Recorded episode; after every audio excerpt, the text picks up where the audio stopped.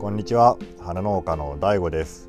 今日は11月の14日土曜日です。今日も農業のことについて話します。あの最近こうメディアではですねなんかハンコに対するこう弾圧が強まっているような気がするんですよ。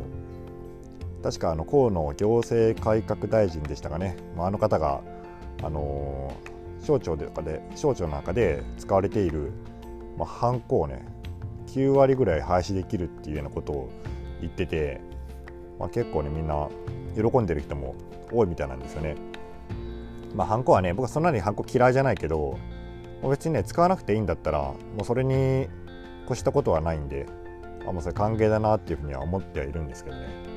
うん、でもねもう一つあのー、まあ、日本の悪しき文化っていうのが、ね、あると思うんですよ。まあ、それは、まあ、ファックスですね。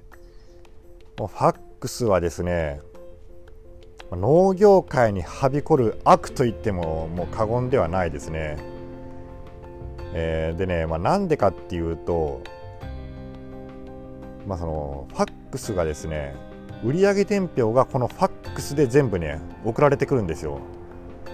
あの市場からの売上情報ですね。もうこの2020年の時代にその市況とかですねまあ、そのお金こんだけ振り込みますよみたいな通知も全部ファックスで来るんですよ。であのまあ農協を通じ出してる人はまあいいですよ。多分農協がまとめてファックスかなんかでね送ってくれるんでしょう、まあ、でも、まあ、例えばね僕みたいなこう花農家で鉢物を作ってて農協を通してないっていう風な農家の場合は、まあ、各市場からねもう1枚ずつファックスが来るわけなんですよ。でうちはねあんまりその市場取引してるとこ多くないけどそれでもねやっぱ10社以上ありますね。で10社以上ってやっぱ多い人はね多分20とか30とかあのお付き合いがあるとこあるんじゃないかなと思います。でそれがね全部各市場がね、えー、ファックスを1枚1枚こう送ってくるもんで、まあ、結構売上伝票ってねものすごい量になるんですよ。1年間通じたら。もそれがねもう本当に耐え難い苦痛でしかもねその他の選択肢がないんですよね。もうファックスだけなんですよ、まあ、市場によってはねあの郵送してくれるところもあるけど郵送はですねやっぱね時間かかるんでもう届いた時にはねもう次の週の出荷をもう出てたりするんですよね出荷の便とかだからね、まあ、そういう秘境の情報とか売り上げの情報っていうのはねあのちょっと郵便じゃ遅すぎてあんまり役に立たないんですよ。だからね、ファックス一択っていう感じになるんですよね。でねこれはね、もう僕はね、ファックス業界とのね、癒着があるんじゃないかなってもう疑ってるレベルなんですよね。うん、各花市場とファックス業界との癒着ですね。ファックス業界っていうのが、まあ、あるんかとか知らないけど。で、このファックスのね、まあ、なんで僕はこんなにこのファックスを憎んでいるかっていうことを、まあ、このポイントをですね、まずちょっと一つ一つに明らかにしていきたいと思います。えっとですね、まずは、まあ、大きく3つあると思うんですけどまず1つはですねこれが一番大きいんですけどね、まあ、紙とインクを強制的に使わされるんですよね。こっちのその許可とかねもうそんなのはもう一切お構いなしにとにかく紙とインクを奪われるっていうこと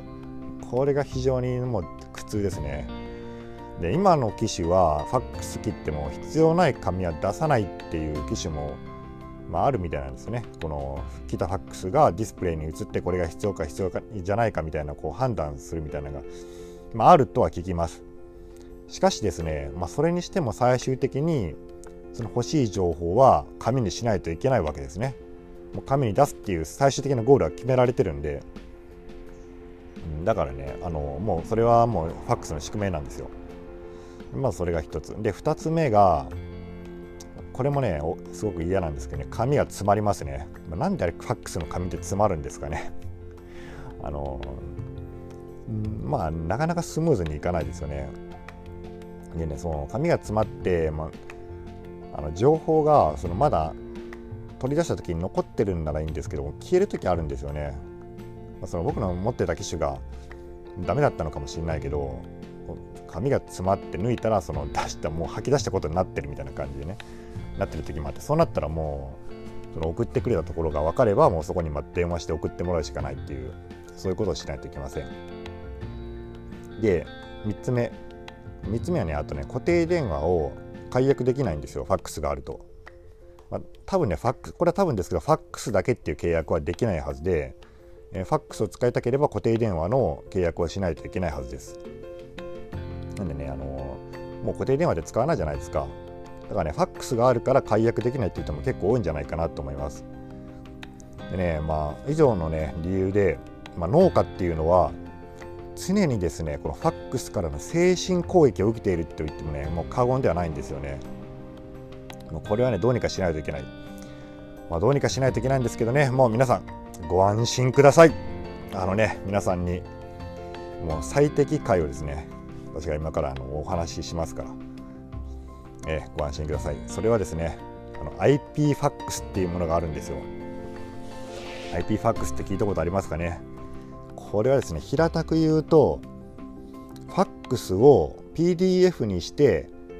メールで受け取れるっていうサービスですね。で、これはね、もちろんね、そのファックスの IP ファックスのあの運営している会社のサーバーからパソコンにダウンロードすることももちろんできます。まあ、それもできるし、メールで送ってもらうっていうことも両方できるんですよ。これのね、まあ、これを使えば、さっきね、僕は言ったファックスの、まあ、あのダメなところ3つをね、すべて克服することができます。で、まず、そうですね、もちろん、あのこれはメールで来るし、メールで来るんで、あの紙とインクをね、まあ、常備することはも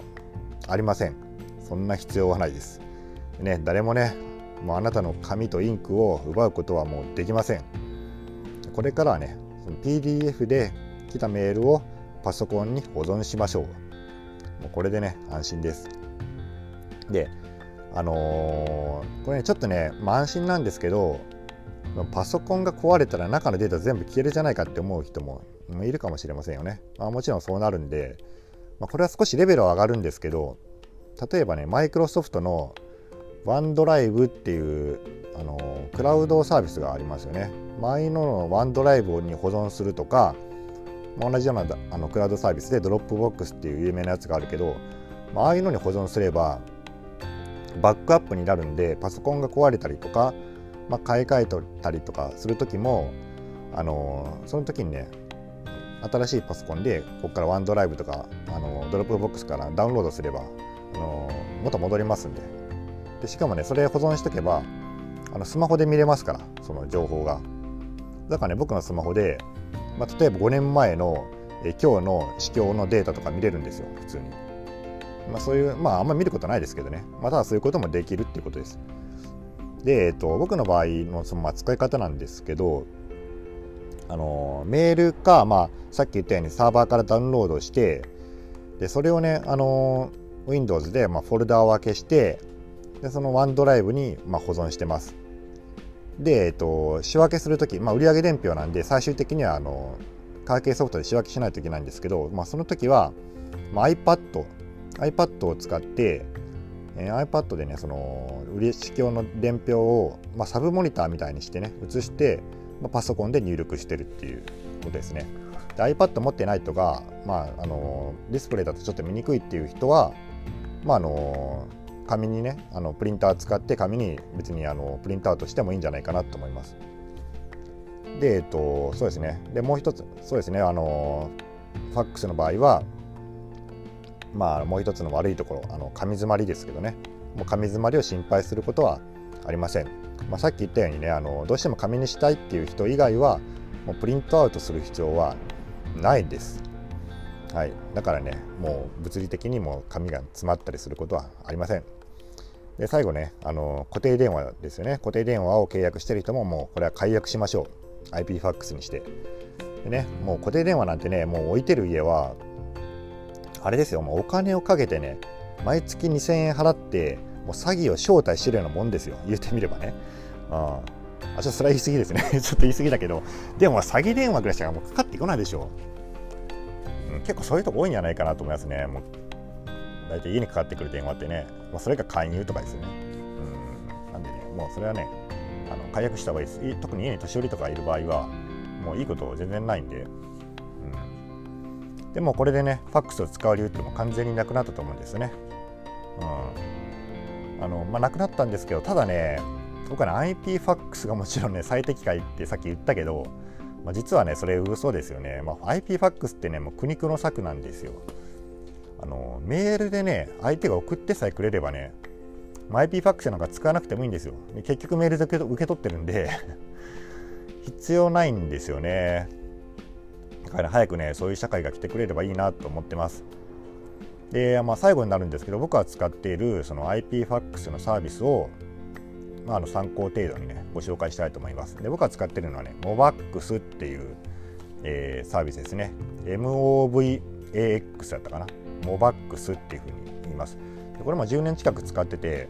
あただねこれ昔はね NTT コミュニケーションがやってたんですよ。あのビズファックスっていうのをね。でその NTT コミュニケーションがそこから撤退したんだか何なんでしょうね。ちょっと売ったんでしょうかねその事業そのモバックス社に。モバックス社っていうのかわからないけどそのモバックスに売って、えー、何年か前にねここがモバックスっていうところが運営してます。で一月1000円で契約します。であのさっき言ったようにねあのメールで相手からファックスを受信したらメールで送ってくれます。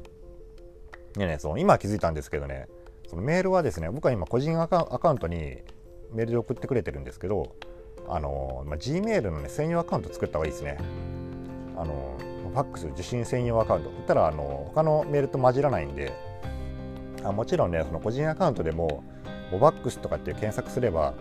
モバックスだけのねあれは出てくるんですけどまあ別にねただでアカウントは作れるからまあそれちょっと方がおすすめです。でもちろんねサーバーからダウンロードしてもいい。いいんですけどただサーバーのデータっていうのは4ヶ月でこれ消えるんですよモバックスのデータって。だからねあのこまめにダウンロードする人はいいんですけどあのー、まあ半年に1回しかあのー、ファックスまとめないよとかってファイルを整理しないよっていう人は、えー、ちょっと気をつけた方がいいですね。4ヶ月で消えちゃうんでだからメールをやっぱりあのちゃんと受信できるようにしとく方が安全だと思います。で送るときですねファックスなんで送ることもあると思うんですけど、まあ、送るときは PDF で送ります。あのパソコンからですね。であの PDF じゃなくても Word とか Excel のファイルでも送れるんで、まあ、そこら辺はね結構どうにでもなる感じですね。で手書きでどうしても送りたいんだっていう人、まあ、あんまりいないと思うけど手書きの紙とかを送りたいっていう人はあ例えばねその紙をスキャナーなんかでスキャンして、えー、パソコンに取り込んで送るか、まあ、スマホで撮った画像をパソコンに入れて、まあ、送るしかないですね。まあ、僕はあまりほとんどそんなことはしないけど、まあ、そういうふうに送ることもできます。ですね。でね、あのー、まあ、売上伝票なんで、まあ、最終的にはね、まあ、さっき言ったように打ち込まないといけないですよね。打ち込まないといけないので、まあ、その、なんていうかな、こう、流れ流れを作るのにねちょっと時間かかるんですよ。その僕だったら今はそのメールで来たやつを時系列に並び替えて相手の先、え送ってくれた市場ごとに、まあ、抽出して Gmail でから検索かけて抽出してそれを1回ダウンロードして、えー、全部結合して Adobe の Acrobat で結合してファイルにぶち込んどいてそれを iPad でその見ながら打ち込むという流れ作ってるんですけど結構やっぱその流れを作るまでに時間かかりました。なんでこれがね、まあ、ちょ若干ちょっと最初は少しねハードルかもしれないんですよね。まあ、でもやっぱりね快適さが勝ります圧倒的に。なんでねまあ世の中がまあねあのー、ちょっとこのファックスからね、えー、まだファックスから抜けきれないと思うんで、まあ、僕はねこの IP ファックスを使って防衛していきたいと思います。まあ、ファックスからねみんなで身を守ってください。はい以上です。それでは皆さんごきげんよう。